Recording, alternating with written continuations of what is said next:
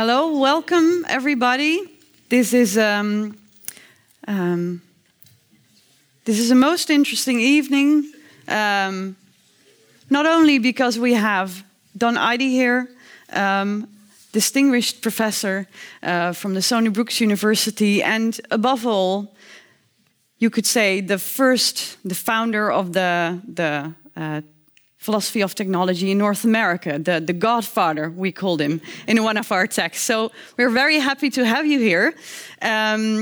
Also, because you're not the youngest, but this is a very young place. This is the youngest place at the university ever.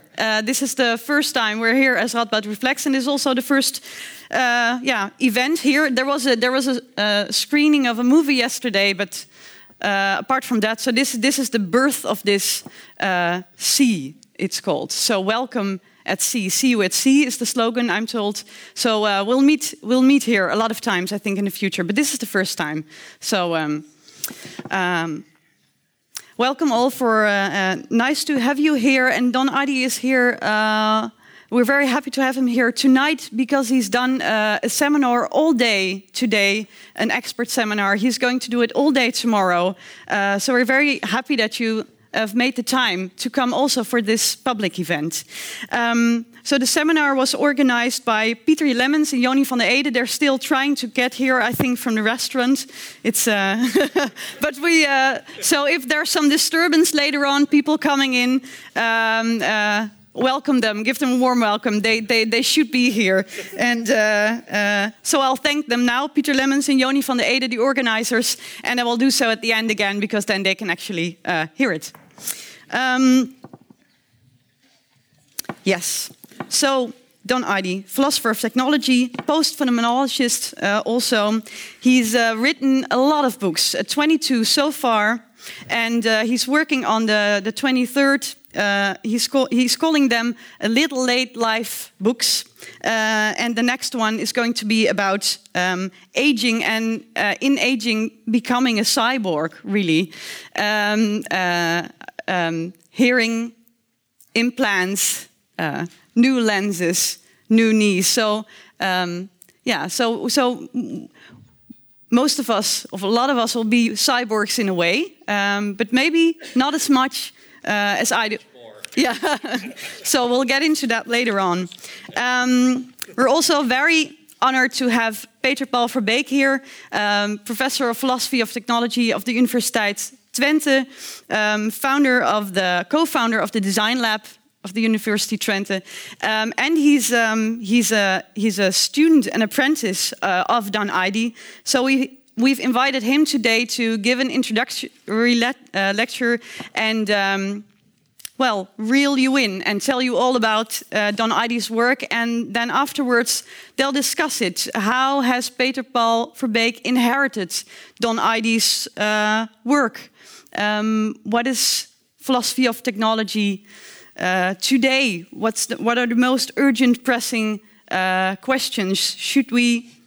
Should we want to become cyborgs? Is there a limit to that? We'll get into that later on in the discussion. And of course, at the end, we'll give the floor to you as well for questions. And but that's at the end, after we've talked about death as well, mortality and death, because that's always good to end with. I think that's all for now. I'll ask Peter Paul Verbeek on stage. Give him a warm welcome. Thank you.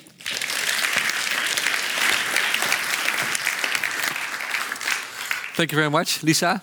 Wonderful, so many people here. It's an honor, actually, to give this talk about Don. Indeed, you could see me as a student of Don's. I think if Don wouldn't have been there, I might not have ended up in the philosophy of technology, actually. So it also feels a bit weird. I think our work has developed also a lot in interaction with each other.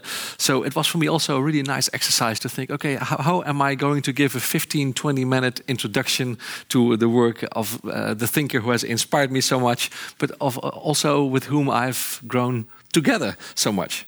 So maybe let's just give it a try by explaining to you how I traveled in phenomenology with Don Ihde, from the origins If you look at the pictures, you see that they look a lot like each other. Heidegger and Husserl. They're really different. But of course, phenomenology is a substream, a subfield of philosophy that has always been very inspiring to me, and it has always played also a key role in the philosophy of technology.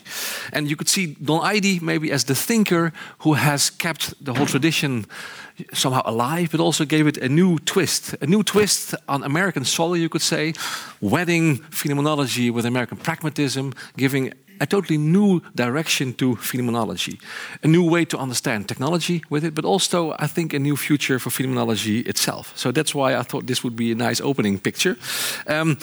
I got to know Don myself when I was a first-year PhD student, and Don was invited at Wageningen University to give a lecture on his work, I think, on Technology in the Life World, which was a book that everybody read by then. I will tell a bit more about that later. And it was extremely helpful for me. And maybe that's the best way to start my introduction to Don Ihde. I mean, as a PhD student who wanted to do a PhD in philosophy of technology in a more, you could say, continental philosophical environment, everybody was reading Heidegger, everybody had this very negative, romantic, even reactionary approach sometimes to technology, and I didn't feel comfortable with it. I was impressed by the types of thinking, but being an engineer myself as well, I thought it's too remote from practices, it's too remote from actual technological developments. Why only complain about technology, capital T, it alienates humans from themselves, whereas at the same time you see society changing so much, new interactions between people popping up, new ways of reading and understanding the world. Isn't there a richer way to understand what technologies do in our society than only complaining about technology, alienating us from the world? That was some kind of a basic intuition with which I was wrestling. Then I heard Don's talk in Wageningen, and then I knew this is going to be the way to approach it, because it was a totally new approach. It was an approach in which the whole materiality of technology, the things of technology, played a very explicit role. And that actually was the beginning of a lot of interaction. Maybe it's also nice to show you a bit of what it looked like. So this is a picture of Don Ihde's farewell roast, as you could call it, at Stony Brook University. Don had a tradition in his Technoscience seminar that he was running there to have a roast every year with some kind of a well-known philosopher of technology. So his last deed at Stony Brook University was to be the person who was being roasted there, the official, how did you call that? Some kind of a roastee, I think that was the name that you had for it. And well, of course, Don in his office at the Technoscience Group. This was the place where it all happened and where I had a lot of inspiration. So let me tell you a bit about his work in three lines. I want to say something about this word, a tongue twister maybe for many people, post-phenomenology. It's not an easy pronounceable word. But this is, I think, the main contribution of Don Ihde to the phenomenological discussion, and also a new approach to new technologies, a new way of understanding technology. And further on, I will have two more topics to explain a bit what Don's work is all about. I think one of the very first books Don wrote was this book. It was not the very first, but one of the very first. Experimental Phenomenology. I think that already says it all. Phenomenology in philosophy is actually a way to approach the world in terms of what appears to you, in terms of the concreteness, the details, the everyday reality. It tried to be some kind of a counterpart to all too abstract ideas about the world. The key idea in phenomenology is that we should understand the world in terms of the relations that we have with it. Intentionality, they call it. It's a very basic intuition. We cannot just hear, we always hear something. We cannot just see, we see something. We always somehow direct it at the world around us, and phenomenology tries to take that as a starting point, the everyday experience as the basis of a lot of other things. And what Don Ihde did was not just writing an introduction to how the history of the field looks like, it was something that you can do. You can do experiments with phenomenology. Like he would let you walk like a bat using echolocation and with your eyes closed, and then you do this and you can walk through a room. And that's to experience what phenomenology is. It's experimenting with how the world can appear to you. I think it all developed into a big dialogue at the beginning with a very famous thinker about technology, a very famous phenomenologist, Martin Heidegger. You could see, I think, a lot of Don's work as a discussion with Heidegger, and a very critical one at that, you could say. Heidegger is still a very influential thinker, and I must say he also influences me a lot, even more than I sometimes want. Heidegger, especially for a few decades, has been the most central thinker in continental philosophy about technology. And Heidegger explains technology as actually a way of understanding the world, as what he even calls an interpretation of being, of what it means to be. In Heidegger's thinking, the word being, to be, has a history. In various eras over the past centuries, the word to be has changed its meaning, according to Martin Heidegger. That's kind of a weird idea if you hear it for the first time. I mean, everybody thinks that you know what you mean if you use the word to be. Heidegger says, well, actually this has changed meaning a lot, and technology is the current manifestation of what it means to be. In the old times, to be meant to come into being, to be revealed somehow. If you analyze the old Greek words, if the Greeks used the word being, it always meant something like coming into being, coming from what is hidden somewhere into what's here in our everyday lives. And then it changed to being, meaning having been created by God. It comes from somewhere, but now you know where it comes from. It has a source, it has an origin, an entity. Not being as a verb, but being as a noun. The highest being, God, is the source of the being of things. Then the modern sciences came. And then being suddenly meant being an object opposed to a subject, the human observer in a world out there. And that laid the basis, according to Heidegger, for the current interpretation of being as technology, as being a source of raw materials that is there for human manipulation. Technology is the basic framework with which we interpret the world and even ourselves. We have become a stock of materials that we can somehow manipulate with, that we can intervene in. The world is what it is for us in terms of what we can make out of it. And for Heidegger, that is actually a danger. And not just a danger, it's the highest danger, Heidegger says, because there's no way out. Every attempt to develop an alternative interpretation of the world actually somehow throws you back into technology itself, because then you're actually trying to design a new understanding of the world, and you try to exert power over the fact that you are exerting power. Every attempt to get out, lets you fall back in. There is no escape, except mystical things like the will not to will. And that's where he ends up, letting things be, and that will be the only way to experience a different meaning of being. Well, I will not go into more details, but the key of the analysis is technology is alienating us from that more original understanding of what it means to be. Everything becomes raw material, ready for human manipulation. And the world, nature, become objects that we can use for ourselves, for our own purposes. The intrinsic value of things gets lost more and more, and we narrow our interpretation of ourselves and of the world. I think Don's basic intuition was that this was both overly romantic and nostalgic on the one hand, and also way too abstract. For Heidegger, actually, every technology we encounter is yet another expression of that will to power. He even said at some point that he could not even make a distinction between the Holocaust and agricultural techniques, because they were all just embodiments of that will to power that we exert over reality. Well, if you cannot make such a distinction, then, well, you might say that you have an issue with your framework with which you try to understand the world. And it's also nostalgic. Heidegger has some kind of a preference for older techniques. He makes analyses of, for instance, a wooden let's say a windmill. And that's an old technique, and he contrasts that with the power plant placed into the Rhine. He says the power plant forces the Rhine to show itself as a supplier of energy, whereas the windmill has to wait for the wind to blow. It cannot always work. You cannot store the energy. You're part of nature. It embodies a different approach. Well, then Don comes in and says, well, actually, this is way too abstract and way too nostalgic. What about actual technologies? Not technology as a way of thinking, but just the actual material stuff in the world around us. How do the technologies in our world help us to make sense of the world itself? And how could you actually keep up the nostalgic preference for old windmills if we live in an era where we have a lot of windmills too, that are also somehow feeding themselves into nature, but maybe in a different way. Maybe they also reveal something of nature, but maybe in this time in a different way. Why would it be alienating and not somehow show nature in a new way?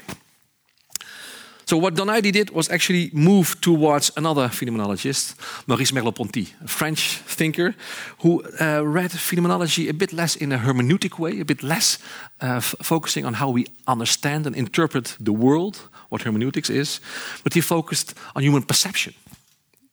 And this type of thinking, as I said, it's always about the human relation with the world. And for Heidegger, that being in the world took shape in terms of understanding being as the basis for our being in the world. For Merleau-Ponty, it's typically about perception, how we experience the world. And that actually made it much more concrete, because then you can also try to study how technologies play a role in our perceptions, how they change our perception, how we can also see new things with technology that we could not see, how new technologies like infrared photographs do not alienate us from our wood, for instance, but offer actually a new way to experience that wood. You can now see whether a tree is ill or not on a picture, and you could not do that before. It's not always alienating. It shapes a new relation, and we should understand the structure of the relations. So that's why Don then ended up in calling his approach post-phenomenology. Post-phenomenology to team up a bit with the postmodern wave that was still in his last days, I think, back then. But also because he wanted to distinguish himself a bit from the overly romantic aspects of the more classical views in the field of phenomenology. Post-phenomenology is keeping up the ambition, I would say, to think about human-world relations and the structure of the relations between humans and the world around us, but not to somehow make sure that there is some kind of an emphasis on the very originality of natural perception, and we should be careful that, and not to let science and technology interfere too much. It's more like, this is the basic structure, and what role can technology play in that human-world relation? So that's actually when technology comes in. I should speed up a bit, so I suppress the thoughts that I also have to explain to you. So, post-phenomenology is not just a new approach to phenomenology, it's actually also a way to help us understand technology. The things, the material objects in the world around us. And that's not a very self-evident thing to do in philosophy, of course, to think about things. It's typically about ideas, words, not about material objects. I think here, actually, both Heidegger and Don Ihde are main thinkers in phenomenology that try to do exactly that. So one of his first books on technology was this book. And in this book, Don Ihde tried to analyze the structure of the interactions that humans can have with technologies. I will say a bit more about that, but it's typically about how do technologies play a role in our sensory relation with the world, how we can embody a technology, look through your pair of glasses and not at them, for instance. Somehow technologies can become part of the human-world relation and shape it somehow. And that opens a totally new view. It's not alienating, it's actually enabling new relations.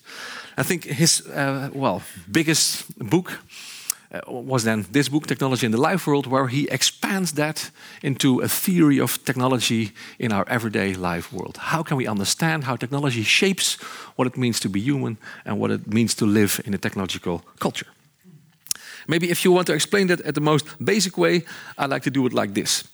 It is an alternative way to do the thing that phenomenologists have always wanted to do, and that is to move beyond the subject-object distinction.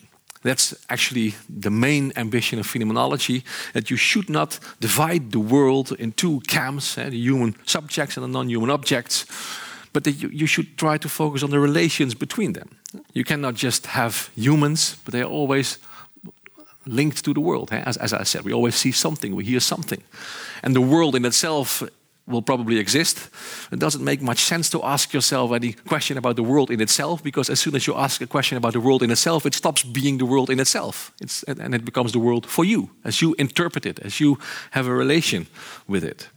So phenomenology tries to overcome this split. And for technology, that's actually interesting because it helps us to understand how technologies play this constitutive role in human existence. How it helps us to blur somehow the boundary between humans and technologies, not in an alienating sense, but in a way in which it helps us to become humans in specific ways.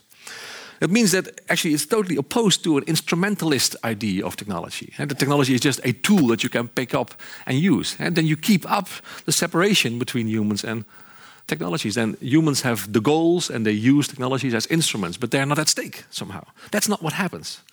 It also means that you don't want to go into the other direction where technology is in charge and captivates us humans, suppresses, overpowers us. The whole idea is that technology somehow organizes our lives, helps to organize how we live our lives. I'm not sure if this is an attractive picture, but it's a good example, I think, of where you end up then. We are still humans, and we are still free to choose what to do. But the cell phone has changed a lot, especially a lot in public sphere, in human interaction, concentration, attention. Many people have said that, and people learn to deal with it. But this is maybe a very good example of how technologies start to play a role in human-world relations. Well, what post-phenomenology then does is actually quite basic. That human-world relation that plays such a big role in phenomenology becomes a human-technology world relation. Technology should not be placed in the realm of objects, the realm of the world, as opposed to the human subject. Technology is the relation. That's, I think, the most important insight from post-phenomenology. Technology is the relation between humans and the world. It is how we are connected. It's our medium. It's our milieu, the water in which we swim, the way in which we are linked to the world around us. That's how we should see technologies. It's also a particular thing. How can technology be between humans and the world, where it's also about objects that are part of the world? And I think in this sense, Ihde also builds upon Heidegger. Heidegger, actually maybe one small idea in the early work of Heidegger, where he tried to understand tools and how tools play a role in the human-world relation. And Heidegger there makes a very famous distinction between two ways in which a tool can be there for human beings. Zuhanden and Vorhanden in German. So to-hand or at-hand, as he calls it. If you use a hammer, your attention is typically not with the hammer, but with the nail that you want to get into the wall. If you focus on the hammer, you hit your thumb. So it's a two-hand. It's an extension of your body almost. Only when it stops functioning, then suddenly it asks attention for itself, and then it's at hand. Or the other way around, if you need to learn how to drive a car, at the beginning it's at hand. You need an instructor to look on the road in order not to have an accident, because you are operating the car. You need to switch gears and to steer and to brake. Your attention is with the car. After a while you expand yourself and you feel how wide the car is. You don't need to look if you will not hit somebody. You feel it. You feel the bumps in the road through the car. And then at some point you don't need your instructor anymore. You can also pay attention to the road because you don't need to think anymore when you operate the car. At that moment, the car becomes two-hand. It becomes part of your relation with the world. And you change. People behave differently in a car than when they are on a bike or when they walk. You would not bike on 2 meters behind somebody with your fist in the air because you want to be on the place where that person is driving. In my car, I have that very often when I look in my mirror. People tend to get more aggressive because they're in a hurry. And so the car also changes your orientation on the world, the way in which you interact with other people. Well, that's what we have come to call mediation. Technology as a medium mediates human-world relations. And then Don Ihde has been really influential for offering us a language to analyze the structure of the various ways in which technologies can organize human-world relations. Sometimes you embody a technology, like a pair of glasses that you look through and not at. And so the arrows and the brackets here indicate that the arrow is the intentionality, the way in which humans are directed at the world. And you see also which entities are linked to each other through the brackets. So here, humans and technologies team up, as it were, and that unity is directed at the world. When you read a thermometer, actually, you don't feel whether it's hot or cold outside, but you see a number. You need to interpret it in order to know if a patient has a fever or something. So then actually the technology teams up with the world. gives you a representation of the world, and you read the world through the technology. A hermeneutic relation. In hermeneutics, it's about interpretations. Or you interact with the technology. When you try to get money from an ATM, you interact with the technology. The world behind it is not very relevant. Or technologies form the context for your experience. A background, the sound of the fridge, the switches on and off. It's a context. You don't experience it directly, but it does play a role in how you experience the world. So this is what Don Ihde has given us. And then this has become the basis for analyzing how technologies play a role in various domains of our world and how we have social interactions, but also, for instance, how we do science. You cannot do science without instruments. And how do those scientific instruments then organize the relations between scientists and the world they are observing, they try to see? If you look at the moon through a telescope, then suddenly you change. You become an observer, and the moon something to be observed. And you see things you cannot see with your bare eye. It influences your framework of interpretation. I will get to that later. But that's how you can use those schemes to analyze how technologies link us to the world. I should speed up a bit, right? I still have like 5 minutes, is okay? Yeah. Another central concept in post-phenomenology that I want to give to you is the concept of multi-stability. And Don always illustrates this with the help of this cube, the Necker cube. Maybe people in social science will know the cube. The whole idea of multi-stability is that we should not think about technology in an essentialistic way. It doesn't have any essence. What the technology is the outcome of the relations that we have with it. Not only, of course, it is something, but that becomes meaningful in the context of the relations that we have with the technologies.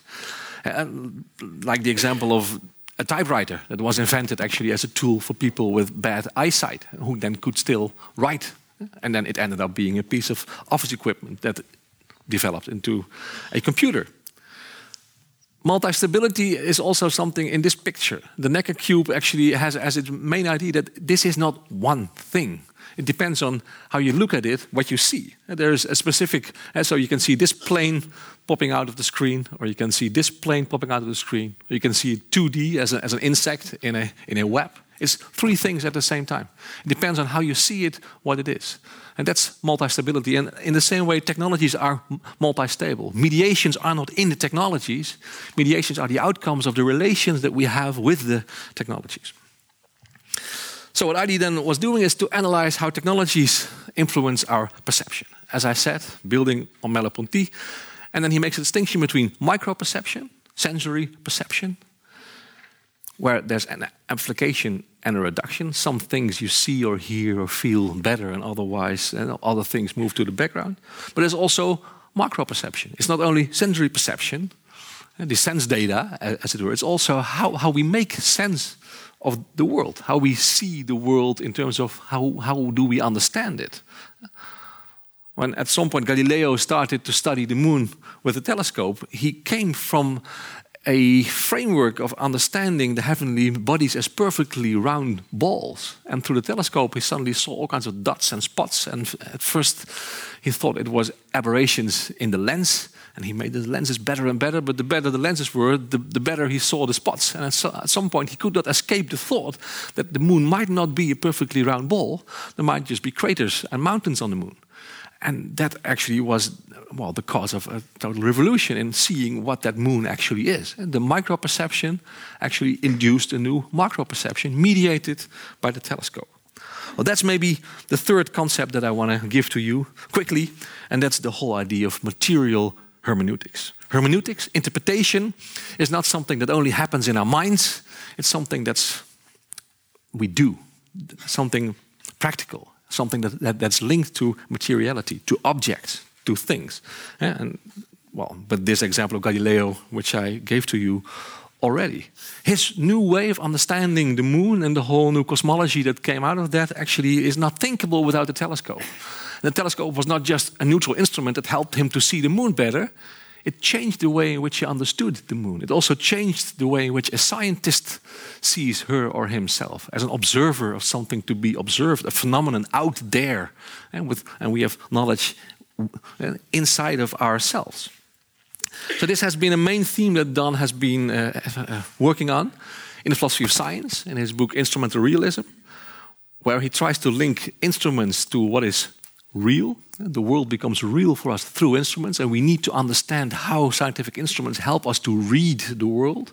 You cannot understand the content of science without taking seriously that the content is partly the result of interactions with technologies. It also became a broader hermeneutic approach in his book Expanding Hermeneutics. It's a collection of essays about how technologies, material culture plays a role in how we understand the world, and especially how vision plays a role in science. And then, of course, that is a big thing to do.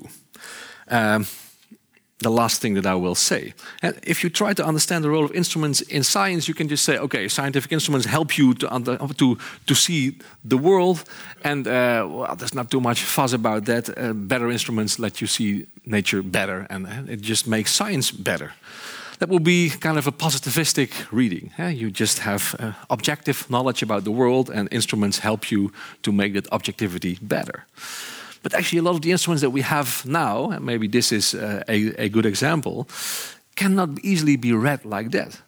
A radio telescope sees forms of radiation that our eyes cannot see. So there is no other way, actually, for astronomy than to use an instrument and to use the way in which an instrument sees the skies and to make some kind of a translation to what we can see. So there is already a hermeneutics in the instrument, some kind of a translation, an interpretation of what is there to be seen, because we cannot see it, towards something that we can see. And then after that, scientists make sense of what they see on the picture, which means that actually in the content of how we understand the world, the role of instruments should be taken seriously into account. You can even expand that. For instance, in the medical field, sometimes you have competing ways of seeing things in the body. At the University of Twente, where I work, people are working on an optoacoustic technique.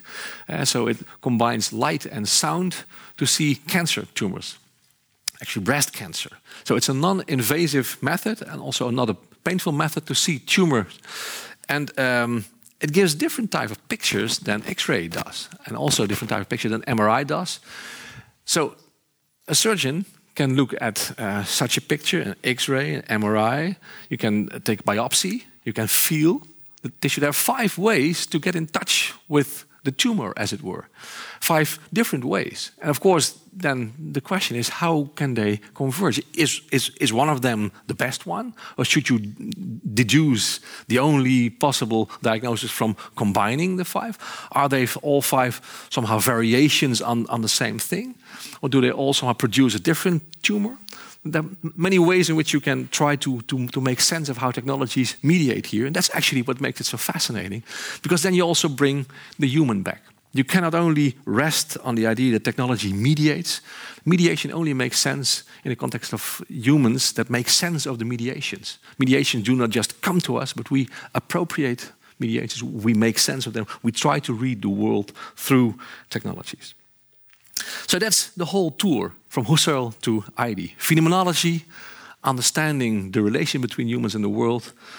Don Ihde taught us that you can only understand that well if you take technology into account and on the fly develop a new way of seeing how technology changes what it means to be human. Thank you.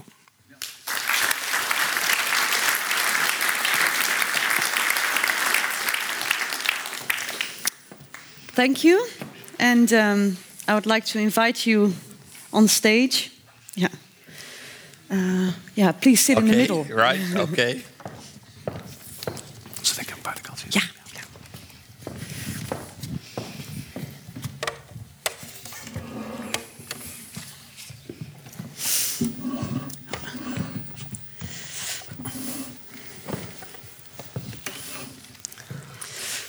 Well, thank you, Peter Paul, for that enlightening introduction. I'm wondering, Don, philosophy is, of course, always about inheritance also. About you came here by flight, of course, and then the train. I went with you from the airport to here, and we discussed a lot of things, among others, mortality, death. We'll get to that in the end, as I said. And you mentioned that you met all of the big philosophers. You met Rorty, Dreyfus, Derrida. And I started thinking about that Derrida has thought a lot about inheritance, how you live on in other philosophers that follow you. Do you feel that you're in a way living on in Peter Paul Verbeek? Well, first of all, I want to say that I'm very, very proud of Peter Paul. Yeah. He is clearly the foremost European post-phenomenologist. He's done a wonderful job. He's been a Socrates professor. He's been running graduate programs in Twente and other associated universities. And I have to tell one story about him, which he has a different version of. As he said, I met him when he was a graduate student. He was how old were you then? 19? No, 19? So no, not 19. I think 22, 23 maybe. 20, yeah. So I come to Holland at least once a year, sometimes twice, sometimes thrice. And so I've known him for a long time. And he goes through different phases. And one of his earlier phases was he was also interested in Bruno Latour. And Bruno Latour is probably still the foremost science technology analyst in Europe. He has a theory which he calls actor network theory. And we both know Bruno Latour. So Peter Paul has always been interested in, because actually Bruno Latour's theory and my theory are relatively close. We have a lot of overlapping, et cetera. In fact, we have analyzed a lot of the same examples. I analyzed the example of picking fruit off a tree with a stick using a human example. Bruno Latour has the same one using a monkey example. And we've both analyzed the NRA's notion that guns kill humans, not humans, or humans kill humans, not guns kill humans, and we both have an analysis of that. So we've had a lot of overlapping, and so in 1998 was one of my sabbatical years, and I did a long lecture tour all through about 6 Dutch universities. And Peter Paul had organized a sort of consortium of universities to which I was to give a seminar. And I had organized the seminar around a theme that we had agreed upon. We got here, I don't remember what the theme was, but when we got here, Peter Paul says, no, you're not going to do that. We want to know how you relate to actor network theory. Well, it turns out that I had used Bruno Latour's Science in Action just the previous semester in my Philosophy of Science course. And so I agreed to do this, but I had to change my entire seminar, which was for 3 hours, to deal with Bruno Latour and post-phenomenology, which was already Peter Paul, you did. That so that's my story about Peter Paul. Now, but what does it mean? Actually, I could give lots of stories about Peter Paul and about all of the other philosophers. He's right that he started out with Husserl and then moved to Heidegger, and both of which were highly influential on my own thinking over many, many years. And so in late life, I decided that this needed a relook. So in 2010, I did a book called Heidegger's Technologies, A Post-Phenomenological Perspective, and it was a critique of Heidegger on technology. I have always been a critic of technology and Heidegger, but this was a heavy-duty one, and it related to post-phenomenologies. Was it a form of patricide, maybe? So that's the ones who teach you that at some point you might have to I don't know, cut the ties? It was a critique, but it was also showing a lot of things from which I don't disagree. So I was paying a debt, a critical debt, so to speak, to Heidegger. Now, in America, we have two long-term organizations. One is called the Heidegger Conference, and the other is the Husserl Conference. And I belong to both. And so I give periodic papers, and these were the basis for the various chapters in this book. So it really goes back quite a long time, but is refined into a very thematic critique of Heidegger. I did the same thing with Husserl, and it came out in 2016. This is 2010. Both are Fordham University products.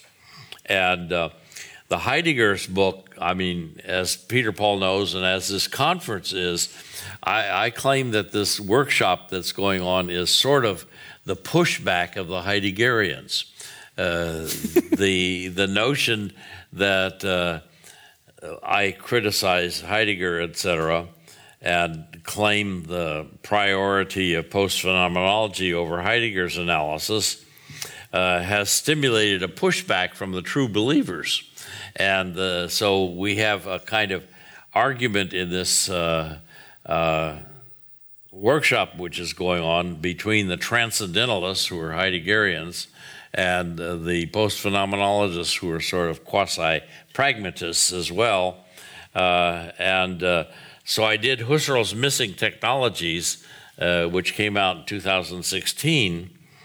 I would like to do a book on Merleau-Ponty, because, in fact, I think I'm much closer to Merleau-Ponty than either Husserl or Heidegger, but I can't do it until I get more critical distance. So now you're too close. This leads to heritage in another sense. I'm a very old guy, and it turns out when I fly home on Sunday, that is my 84th birthday. Yeah. So I've hit the older level of age that actually philosophers, many of them live into the 90s and a few into the hundreds, and I'm sort of aiming for that, hoping that I can get another 4 or 5 books out before passing on. So I go home flying on my birthday, and then 2 days later we're going to celebrate my birthday with a very, very fancy restaurant spin-off from Denmark's Nobu restaurant, and that will make up for the delay. But so I hope that I can make another 10 years worth of books, and my next one will be Medical Technics, and it will be accepted by Automatic Press and probably out by the end of April. And so that's the book on aging. Aging. Yeah. And I would like to get into that later, but first I want to get back at you also, Peter Paul. I mentioned patricide at one point. I have to ask. Have you or is there? Is there something going on? Well, he did the same thing. Yeah. Have you, in a way? Have you at some point? So now you've taken enough up of his teachings, and now you're off on your own. Like wow. Yeah, I definitely feel that I'm taking off, but I can sincerely say that I don't really feel the urge to kill this godfather. But maybe the best way to answer is also to say that in a sense, also in a social way, Don is like a father for many people. Maybe not like a father who tells you what to do. It's not a kind of paternalistic father. But I think one of the nicest things that we have in our group of post-phenomenologists is that it's kind of a nice social group. It's all nice people that somehow gather around Don. I think it has to do something with the fact that it's not about egos and success and look what I've done. It's like we have this common goal. We want to develop this approach, and everybody does their own thing, and that makes it feel like some kind of home base, and you meet each other on conferences. So in that sense, Don is indeed not just an intellectual. I agree with Peter, because one of the interesting things about the post-phenomenological group, and we started in 2007. Going to the various STS conferences and creating post-phenomenological research panels. And we have now over 100 researchers out there doing individual technology analysis, etc. And it's a really unique group because they like each other, they're critical of each other, but they're always also supportive. Now, over the years, I've been the advisor of about 100 PhDs out of about a dozen countries. And, of course, a fair number from Stony Brook, of which I'm actually very, very proud, because when I retired, I created the Don Ihde Distinguished Alumni Award. And so each year we go, and we agreed that we would start with all the super profs. These are people who are distinguished professors, research professors, or named endowed chairs. Well, it turns out that we have 6 of those amongst our alumni, 4 of whom are my students. Yeah. This is why I'm very proud of Peter Paul, because he's done so well here and has attained so many. And he's clearly the most cited European post-phenomenologist. But there are ways, of course, in which I sometimes take a bit of a distance or in which I am different. So that's the kind of little dispute. So I think it's... I would like an example. Maybe it's not a coincidence that you mentioned the example of Latour when you gave a talk in Twente. So I think I've always tried to explore the relations between actor network theory and post-phenomenology a bit, maybe sometimes also a bit more than you initially liked, but I think that also gave us kind of an interesting interaction, and I think it, for instance, also led to the idea that human technology world relation should not be seen as some kind of relation between a human and a world, and then you squeeze a technology between them like a filter between the two or something. In actor network theory, you would more say that the entities are the outcome of the relations, and I think we've come to see it like that too. So if you look through a telescope, it's not just the pre-given moon and the pre-given scientist with an instrument in between, but what the moon is has changed, and what it means to do science has changed, and the entities have changed. So I think that's where I tried to find a bit of a distance, but where we also found each other again and developed the approach further. Yeah. One of my most recent books is a 2015 book called Acoustic Techniques. I did a book in 1976 called Listening and Voice: A Phenomenology of Sound, which was the first sort of phenomenological systematic analysis of human auditory experience, and it became very, very well known. It's one of my most cited books, and. Because most people don't, most philosophers as well as most scientists are visualists. And so I was paying attention to the auditory perceptual aspect, and it's led in lots of possible ways. So acoustic techniques is a follow-up of that, looking at high-tech acoustic instrumentation, such as has emerged basically in the 20th century. All astronomy up until the 20th century was limited to visual astronomy and also limited to the range of white light which we humans are able to see. In 1800, infrared, and in 1801, ultraviolet was discovered for the first time. And these we can't see with our naked eyes, although many, many animals and insects can see this. So, in the beginning of the 19th century, there begins to be the recognition that our perceptual capacities are actually quite limited. And this should pose a serious problem to phenomenologists, and I would say primarily classical phenomenologists, because they don't deal with instrumental mediation. What happened during the 19th century was the ultimate discovery that all sorts of forms of radiation come, beginning with very long-range stuff like radio waves, which can be a kilometer or more in length, down to gamma rays, which are nanometer-type ranges. And so much of this we don't get. The book, The New Astronomy, points out that what we get is like playing the piano with middle C and two notes on each side. The rest of the keyboard we don't get. Yeah. Now, the first breakthrough was radio and radio astronomy and radar, because this was the first ability to mediate long-range radiation from the universe. And this led to all sorts of discoveries. For example, lots of stuff in the universe is not light-giving, and so you discover dark areas of the universe through radio waves, etc. And ultimately, the background radiation of the universe, which occurs all over the place, which led to a Nobel Prize in 1978. That's how late it was. And so now, of course, we can image all of this stuff, and with, let's say, X-ray radiation, you can detect pulsars. And a lot of galaxies, pulsars are the next step to black holes. Black holes are one step above pulsars, and they suck everything in.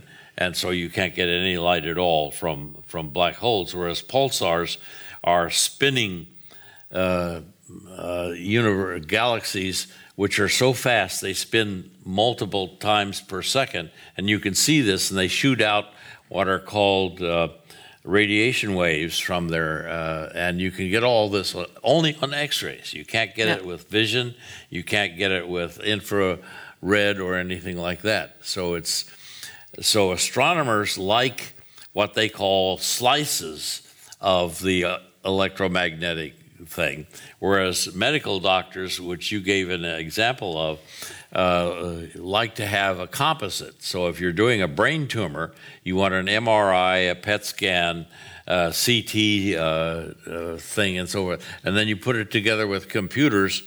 And one of the stories is, what if you then go into the brain surgically and you can't find a tumor? Do you operate anyway?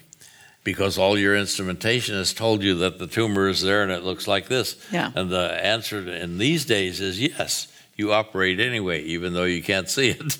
Yeah.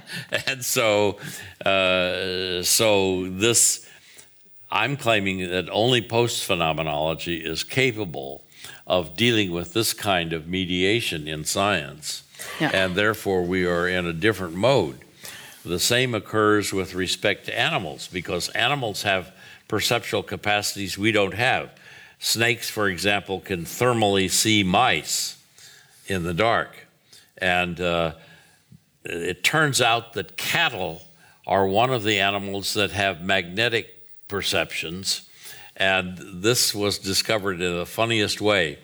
People were looking at Google Maps, and they discovered that cattle line up on magnetic lines when they're eating, and unless they are close to high tension electric lines, which confuse the magnetic things, and then the cattle are at random.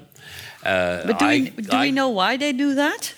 Well, because they detect the magnetic rays, and I guess they like to line up. And that feels nice, or it feels nice.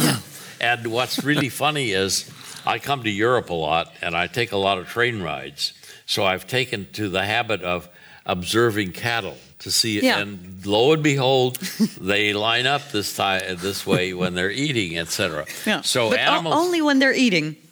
Only when they're eating. If they're sleeping, they sleep they scatter randomly, around, etc. Okay. Yeah. But the interesting thing, of course, is it's fascinating to see how technologies mediate how we see the world, how we perceive the world. But the implications of it are actually also really important. I think that's also part of the value of the post-phenomenological approach that you have been developing. That it also enables you to develop a more critical perspective of how doctors do their work, and that there even can be at some point some kind of a normative significance in technologies. Can you give an example of that? Well, in my own work, I've tried to use the post-phenomenological approach to look at all kinds of diagnostic technologies, like ultrasound, when you expect a child, where you could say that, of course, you can say, well, there is a child in a womb, and now you see it, and the print of the first sonogram will be the first picture in the baby album. But you can also, if you take the idea of mediation seriously, say that actually it gives us a new fetus. Because in the old days... A new fetus? Fetus, yeah. What a fetus is has changed for us now that we have ultrasound. Yeah. In the old days, you could never see your own unborn child, your own fetus, as it were. And a doctor or a midwife would feel through the belly of the woman the fetus inside the body, or listen to the heart tones with such a big wooden tube, right? That was about it. It was a unity of mother and child that was always present when there was a doctor. Yeah. And now suddenly the child appears on a screen. The mother becomes the environment of the fetus, even a potentially hostile environment, and all things that women cannot eat and do anymore. And the list gets longer and longer. We have 4 kids with every child. There was more that my wife could not do or eat, whatever. So the old idea of being in unity with your child was actually somehow replaced with you're a potential enemy to your child. But you'd say that has got something to do with the sonograms, or exactly, because you can also say that the sonogram medicalizes the fetus. Yeah. And so there are all kinds of ways in which you can see whether the child might have Down syndrome or not, or has a spina bifida or something. Yeah. And suddenly, what used to be fate, when you would get a child with that kind of condition, now suddenly becomes your own responsibility. You can already know it beforehand, and in a country where abortion is legal, you can choose to have an abortion. Yeah. So it changes a lot. It makes you responsible for new things, and it also changes the ways in which doctors, I think, should deal with the patient, but also the ways in which a government should organize a system of screening. And because maybe you also need to help people to make a good decision if they find something. So mediation can also have a societal implication, and not only an implication within science. Yeah, but I'll give another example. The next book I'm coming out is called Medical Technics, and it's a kind of combination of my own aging, and one of the articles I wrote a number of years ago is called Aging, I Don't Want to Be a Cyborg. But as Peter Paul knows, I'm very cyborgian because I have artificial knees, I have a valve cushion in my heart, I have... I just had cataracts and new hearing aids, which were very, very interesting in the process. Now, in all of this aging process, in 2005, I had what's called a TIA, which is, in common language, a mini-stroke. Yeah. And it sort of paralyzed one arm for a while. It gave me dizziness and distorted vision, etc. Now, the way you prove that you have this is you take an MRI, and the MRI will show the area in the brain where the blood was restricted, etc. And I had another event last year, so they did another MRI, and they said it's not a TIA, there's absolutely no evidence of anything that happened. Whereas in the first one there was evidence, and so they tell various heart things the same way by doing angiograms and so forth. All of which I've experienced. So I'm talking about this both from first-person experience and from post-phenomenological analysis of the imaging that's happening. And I have now 4 chapters of aging. Of course, the answer is, being a cyborg is a lot better than being dead. And so, even though I don't want to be a cyborg, I accept being a cyborg. But why wouldn't you want to be a cyborg? Well, I think Merleau-Ponty's notion of embodiment is what I call the ideal sports body. His notion of embodiment is sort of like a ballet dancer who can do movements that can't. And Schneider, his sort of semi-paralyzed person, is the opposite of that. He can't follow. He's forgotten how to follow commands about how to move his arms and so forth and so forth. So if you're not a cyborg, I mean, for example, artificial knees. My artificial knees are such that I'm a very slow walker and somewhat stiff, and I used to be, for some 40 years, a fairly active cross-country skier. And I can't do that anymore because I don't have the sense of balance that is necessary, etc. So obviously, not being a cyborg and having young knees is better than having artificial knees, but having artificial knees is a lot better, except for going through airport security, than not having artificial knees at all. But maybe what I learned from your analysis of that was also maybe the opposite, that all kinds of ways of being a vulnerable person can also play a role in a technological life. Absolutely. So the whole idea of human enhancement and all that neoliberal idea of we're going to make ourselves bigger and stronger and live longer and happier, etc., that doesn't need to be the case if you look in a more phenomenological way. Then you look at your prostheses and they wear down, they wear out, they get rusty. and so it's not about enhancement. It's about changing ourselves and also getting new ways to become vulnerable. The perfect example is cataracts. I just had, a few weeks ago, cataract surgery. I opted for a triplex lens. They take your cataract natural lens out and install an artificial lens. And the triplex has multiple focuses. And I opted also for a special new surgical procedure called femtolaser. Femtolaser is, I claim that the new technologies coming on are all nanoscaled stuff. A nanogram is 1/trillionth of a meter. And so we're now talking about scales that we've never been able to use before in new technologies. And everything from biotechnology on is based on nanoscale processes. And the next quantum computing will also be at this. And this is like 1,000,000 times in difference in terms of magnitude than the current microscales that we use. So I opted for this procedure. It's a 15-minute operation. There are 3 million a year done in the United States. I now have perfect vision. I don't have to use reading glasses anymore. I can read the smallest line that they project, and the guys who every month now check to make sure everything is going right said, I have perfect vision. The one thing I haven't discovered yet is whether I'm going to recover. I was able, with my vision before cataracts, to see naked eye the satellites of Jupiter. And Sandra Harding, in her multicultural book on science, points out that the Dogon tribe in Africa have good enough vision that they can do the same thing. And I used to be able to do this.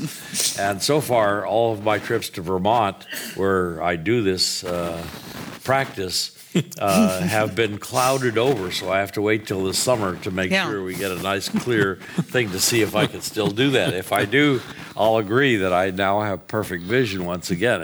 It's really the only hybridized process that I've had which exceeds the compromise of it's a bit better, but I'm also losing something in the process. So you do want to be a cyborg. So I now want to be a cyborg in that sense. Change your mind. So.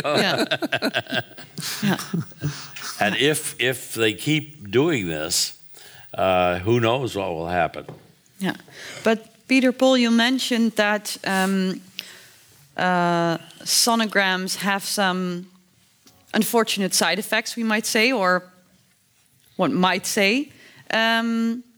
Would you say there are forms of technology, and that's a question for the both of you, that we just shouldn't want or that are off limits in a way? I'm also thinking of the CRISPR-Cas technology, CRISPR-Cas9, that allows us to in a way edit our genetic material that we can of course use to cure ourselves of all kinds of diseases, but we could also enhance or change ourselves. Is that? Yeah, I would say, post-phenomenologically speaking, that's the wrong question. A very understandable question, mm-hmm. but the question builds on a separation between humans and technologies, as if we would have a choice. Yeah. And I think, in a sense, technological mediation is also kind of a fate that we have to face. So there is no other way than to live our lives in a technological world. You cannot undo ultrasound. Well, maybe that's a good example also in the first-person perspective as a phenomenologist should do, from my own experience. So I said we have 4 children, and with the first 3, we didn't want to do the ultrasounds because we felt, well, every child is welcome, we are not going to have an abortion anyway, and not for fundamentalist reasons. We just didn't want it, right? And then it became harder and harder. At the third child, they said to us, well, then you will be, you yourself will be responsible if you get a child with Down syndrome. Is it my responsibility that I get a child? It's something that happens to me also, in a sense. But with the fourth child, we thought, well, actually, we put our heads in the sand, as we say it in Dutch. I'm not sure if it's an English expression, because you have become responsible. So there are lawsuits of kids suing their parents because they have not been aborted. That sounds weird. In the United States? So they're called wrongful life cases. We also have them here in Holland, mostly against doctors. And it's always funny but it's actually not funny because it's horrible situations. Yeah. People who have a very serious condition, who suffer a lot, but don't even have the means in their bodies to end their own lives, which is the only thing that they want. And the last resort that they have is to sue their doctors or their parents for the fact that they didn't do any and that they are alive. Exactly. Yeah. And so we also felt that, okay, the fact that you can have an ultrasound scan has already changed it. Even without us using it, we have become responsible. And that's, I think, a good illustration of how mediation is also some kind of a fate. So we now have CRISPR-Cas, and we can do very good things with it. You can do horrible things with it, but we have to face how it changes our ways of being responsible and to find a way of dealing with it rather than to asking ourselves, is it good or is it bad? Yeah. In my 1990 book, Technology in the Life World, I have a section of prediction of what the next realm of technologies will do. And one of my predictions is the increase of decisional overload. Mm. And that turns out to be quite right, because deciding, for example, we now decide whether or not we will live or die. And we can decide to die if we want to do so, etc. And this is becoming more and more culturally legal in a number of United states and a number of countries, et cetera, et cetera. And the ultrasound example you gave is just another one of doing decisional burden. Yeah. Because what technologies do is they open up fields of possibility, which are wider and broader than any we've had before, which increases what I'm calling decisional burden. Yeah.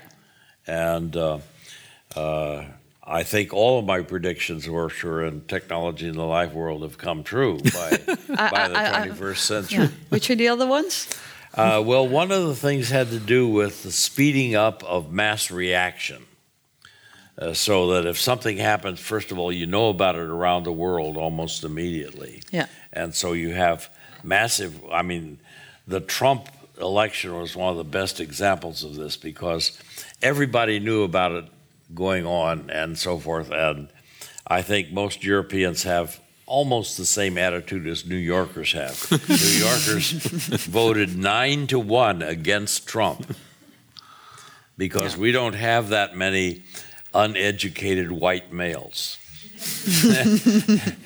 who are neo-Nazis and so forth in the process. And so New York City hates Trump. And woe be to him if he decides ever to move back into Trump Tower. And Trump Tower is, by the way, terrible because it's on Fifth Avenue, which is one of the main shopping centers of New York City. I live in Manhattan on the Upper East Side, and it's so crowded with security people that they've actually changed the bus stops, so you can't get anywhere near his street on Fifth Avenue, which happens to be right next to Saks and some of the major shopping areas. So he has changed the whole social pattern of New York City. Yeah. And everybody hates it. So anyway, I'm happy to say I'm anti-Trumpian. Yeah. I wouldn't expect otherwise, or I would be, yeah. We wouldn't know what to do. Maybe this is the time to get to the mortality part. After having had the patricide. I'm not going to kill myself. Oh, thank God. In the train ride, you mentioned that you had two friends, Arakawa and Madeline Gins. She was an architect, right?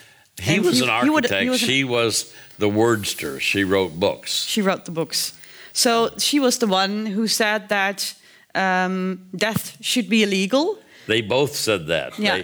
They have a foundation called the Reversible Destiny Foundation, and they think death should be made illegal. And so their house, the one house that they built on the east end of Long Island, is dedicated to this. And it's quite interesting because there's not a single flat floor anywhere. Everything is curvilinear, etc. And I went out there with my knees and with my lack of sense of balance. It was horrible to move around. And I said, this is a room that cats would love, but humans have a hard time. But this was deliberate. They want to make everything difficult. And I said, the problem is that we humans also sleep and like to relax, and they don't have any capacity for that in the Reversible Destiny house. So we became very close friends for about 10 years of their last years of life. He ended up dying a few years ago of ALS, and she died of breast cancer just 2 years ago. So they no longer exist, although their foundations, we just missed a dinner with their annual foundation dinner. And I keep asking myself, why did I get so interested in this outfit? Because I'm not interested in not dying. No. I don't want to take my own life, but I'm still Heideggerian in terms of we choose our own death. And it takes a certain kind of temporal shape, etc. And so that's mortality. That's mortality, yeah. Maybe it's also a really interesting topic from a post-humanological point of view, but maybe you wanted to ask something more. No. Yeah? Because death is one of the things of which you could say, well, maybe it's one of the few things that could not be mediated, right? And that is dead. Yeah, when you're dead, it's all over. And actually, in our team in Twente, people have done some kind of research into how we understand death through technologies. Bas de Boer, Jan de Hoek, they're here in the room. They wrote a very nice paper about death and what death means, going into the case of brain death and how MRI imaging helps us understand death. And actually, that also helps to change our ideas about death. Or another good example is a very interesting researcher at my university in Twente who works on very sensitive sensors to measure activity in the brain, not with MRI, but with EEG. And he can measure with much more subtlety, the activity in the brain also of people that we call brain dead, where suddenly there appears to be much more activity than we ever thought. Yeah. Right? So the category of brain dead is already some kind of an in-between twilight zombie zone. Yeah. And then suddenly we need to shift that boundary. So technology helps us actually to define what death means. And then, of course, that's only what it is, but also how we face it existentially, what our own death means to us. I think that's the key to understanding the discussions about euthanasia. It's not something that only happens to you. Of course, it happens to you, but the way in which it happens to you is kind of this interesting dialectics between a fate that we have to face, but also having the means of facing that fate in a specific mediated way. Think of how differently death is understood today than it was 50 years or 100 years ago. If you stopped breathing or your heart stopped, you were dead. This is no longer the case because you can revive people from heart stoppage, and breathing, of course, can be restored, et cetera, et cetera. Now it has to be long-term brain death, which defines death differently in terms of how you measure it and how you define it, et cetera. So it's really, really weird. Now, at my age, I'm experiencing what a neurologist has written a lot about. There are many, many philosophers I know who are younger than I who have died. I mean, for example, Rorty, Derrida, and so forth died at 75. And both of them were at Stony Brook just weeks before their death, so I got to see them and talk to them before their death. My brother, my mother, and my father all died at age 70, and I'm already 5 years older than their death. So one of the things that this guy has written about is when you're older than that, you experience a certain amount of guilt. Why am I living this long? And I can't help but have that. I have that. When a friend who is younger dies, I have guilt for being alive. And that's not post-phenomenological, that's classical phenomenological. But I'm wondering, Peter Paul, you mentioned that, no, the question is really, is the border we conceive between life and death as something that's very strict and changing in a way that we see that that how we die, how we go from life to death, is much more. Isn't about life and death. It's really about a process. Or do you say that our concept of when you're really, really, really dead has changed, but that at some point you can say now you're still alive and this is really, really dead? Yeah. No. So indeed, I think death and dying are both mediated. Yeah. So the process of dying is, of course, mediated. And I think the ways in which technologies help us to get involved in that, however nasty or it may be, but that also helps us to give meaning to what it means to be dead. Yeah. One of my recent PhD students is a French woman from the Sorbonne who chose as her dissertation topic a bodily sense of identity. And she took paraplegic people as her example. These people cannot talk. They are paralyzed from the neck down. And she devised a questionnaire which she gave both to their caretakers, i.e. the doctors, neurologists, et cetera, and to the patients. And what came out of the answers to these questionnaires was shocking, because almost all of the caretakers thought that the paralyzed people wanted to die. In fact, none of them wanted to die, and they still thought that they had a bodily sense of identity, that they were a part of society, et cetera.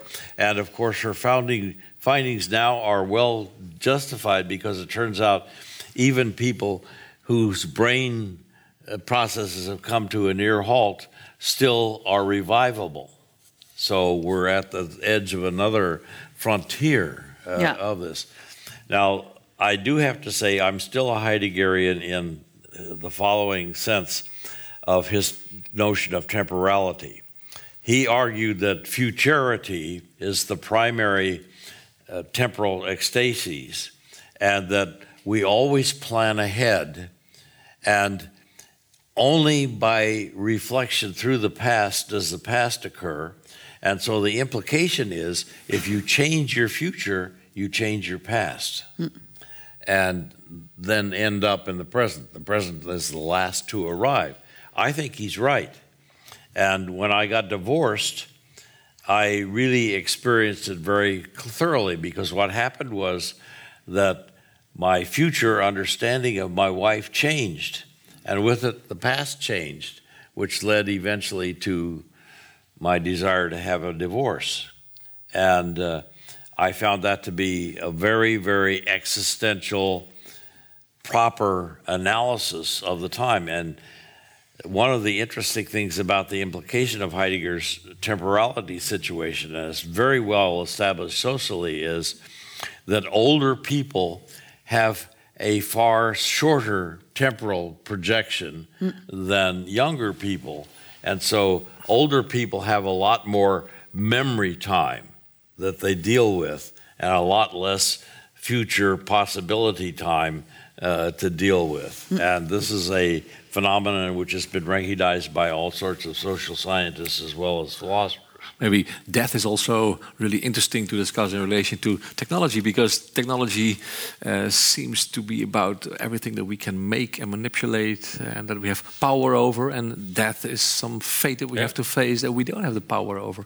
And for me, it's also an interesting thing to think about existential experiences in relation to technologies, because there always seems to be some interesting way in which the very transcendence of the things that we encounter peeps through the holes of technologies. When we think that we can make things, at some point you have to realize that you can only do that because the world happens to be the way it is so that you can make things.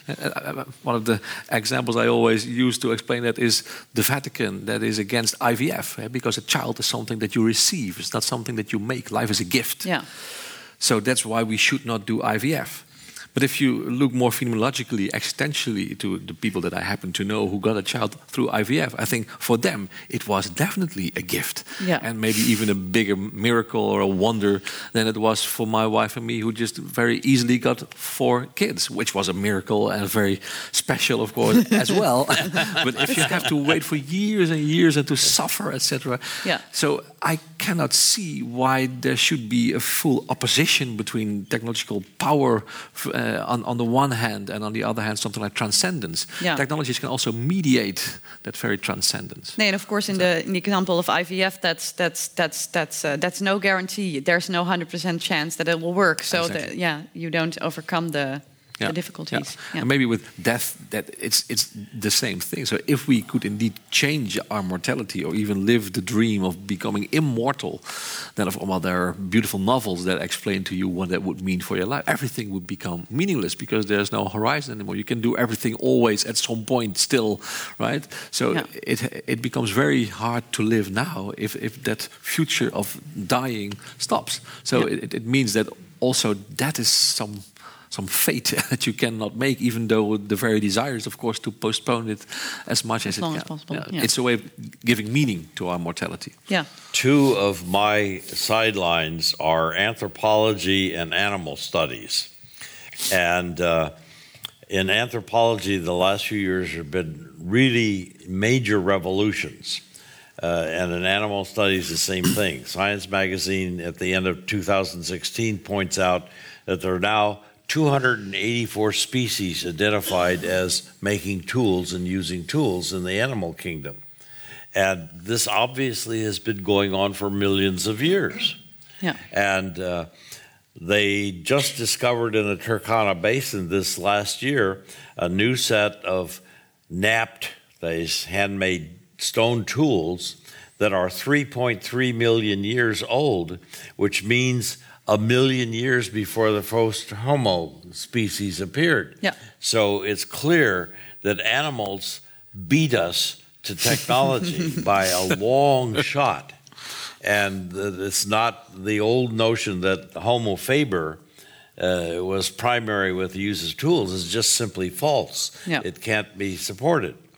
And so I have come around to understand that when you look at the tool use of all of the animal species and of the primates, who used the first stone tools, etc., that most of the activity relates to hunting food and processing food.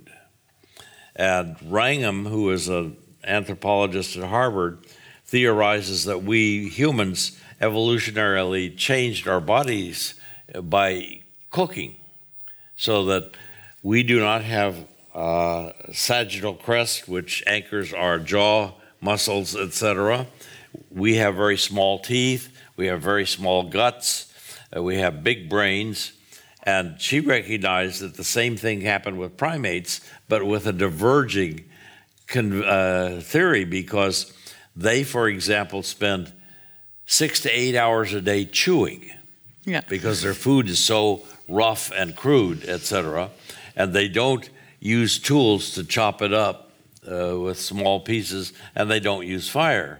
So they ended up with big guts, big teeth, big muscles, sagittal crests, etc., and so our body shapes were shaped by how we eat and the technologies that are involved with gathering the food. I mean, for example, dolphins who dig up clams put sponges on their faces so that they don't scratch their face while they're digging the clams.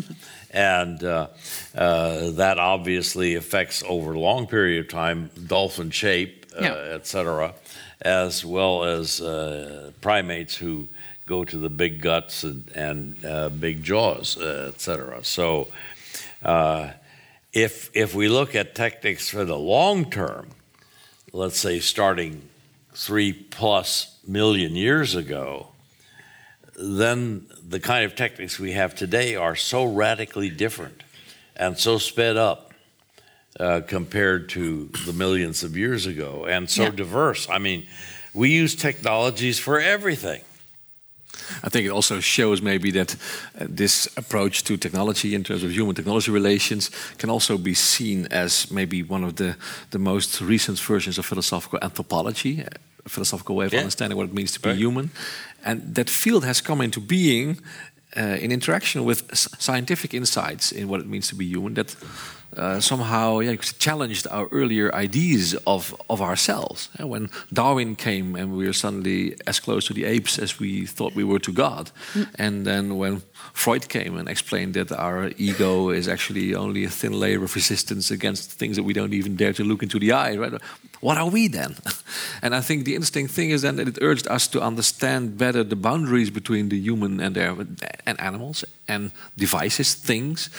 And it enabled us also to look for our authenticity in being inauthentic, right? So to allow technologies to be part of us and to see that actually our intestines, our guts have changed because we started to cook and to cut our food, and that even at the physical level we are the product of an interaction with technology. We are technologies. And that's not an alienation, but it actually helps us to be human, and being aware of that, taking responsibility for that, makes us ever more human. Then one more question before we go to the audience. So the question tonight is, how does technology change us? I think one of the technologies nowadays that people you would never fear at points are, of course, smartphones. There's a lot of digital detoxing going on nowadays. People feeling they get stressed, burned out because of all the notifications and whatever there. So, of course, they're becoming zombies. So if you look around you when you're not in your own phone, you see all these people doing this everywhere. How will that technology change us? It will not change our guts, I think. What? Of course, it is changing us somehow cognitively, but it is not changing us in the sense that it determines us. I think what you see is a learning process. We learn to do. I mean, it's not a coincidence that you ask this question. That next week you have. We have an event on digital detoxing.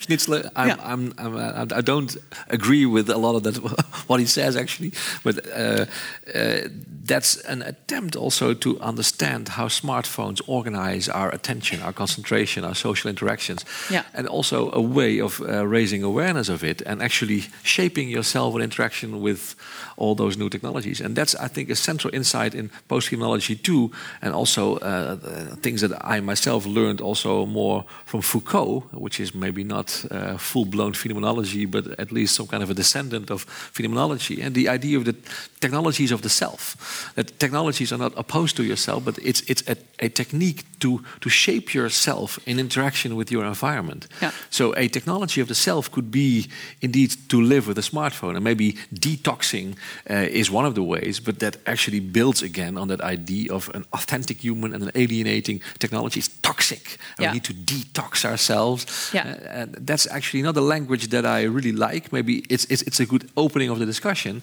but I think if we could develop authenticity in interaction with a smartphone, and that's hard work. I mean, that's not something easy, but that would be, I think, for me, a more natural way of formulating how we could find a productive relation to smartphones. Yeah, yeah. I don't even have a smartphone. Yes. My wife does. Yeah. So you don't need to adapt and interact. And it's 95% of the world's population has access to smartphones or to phones, mobile phones.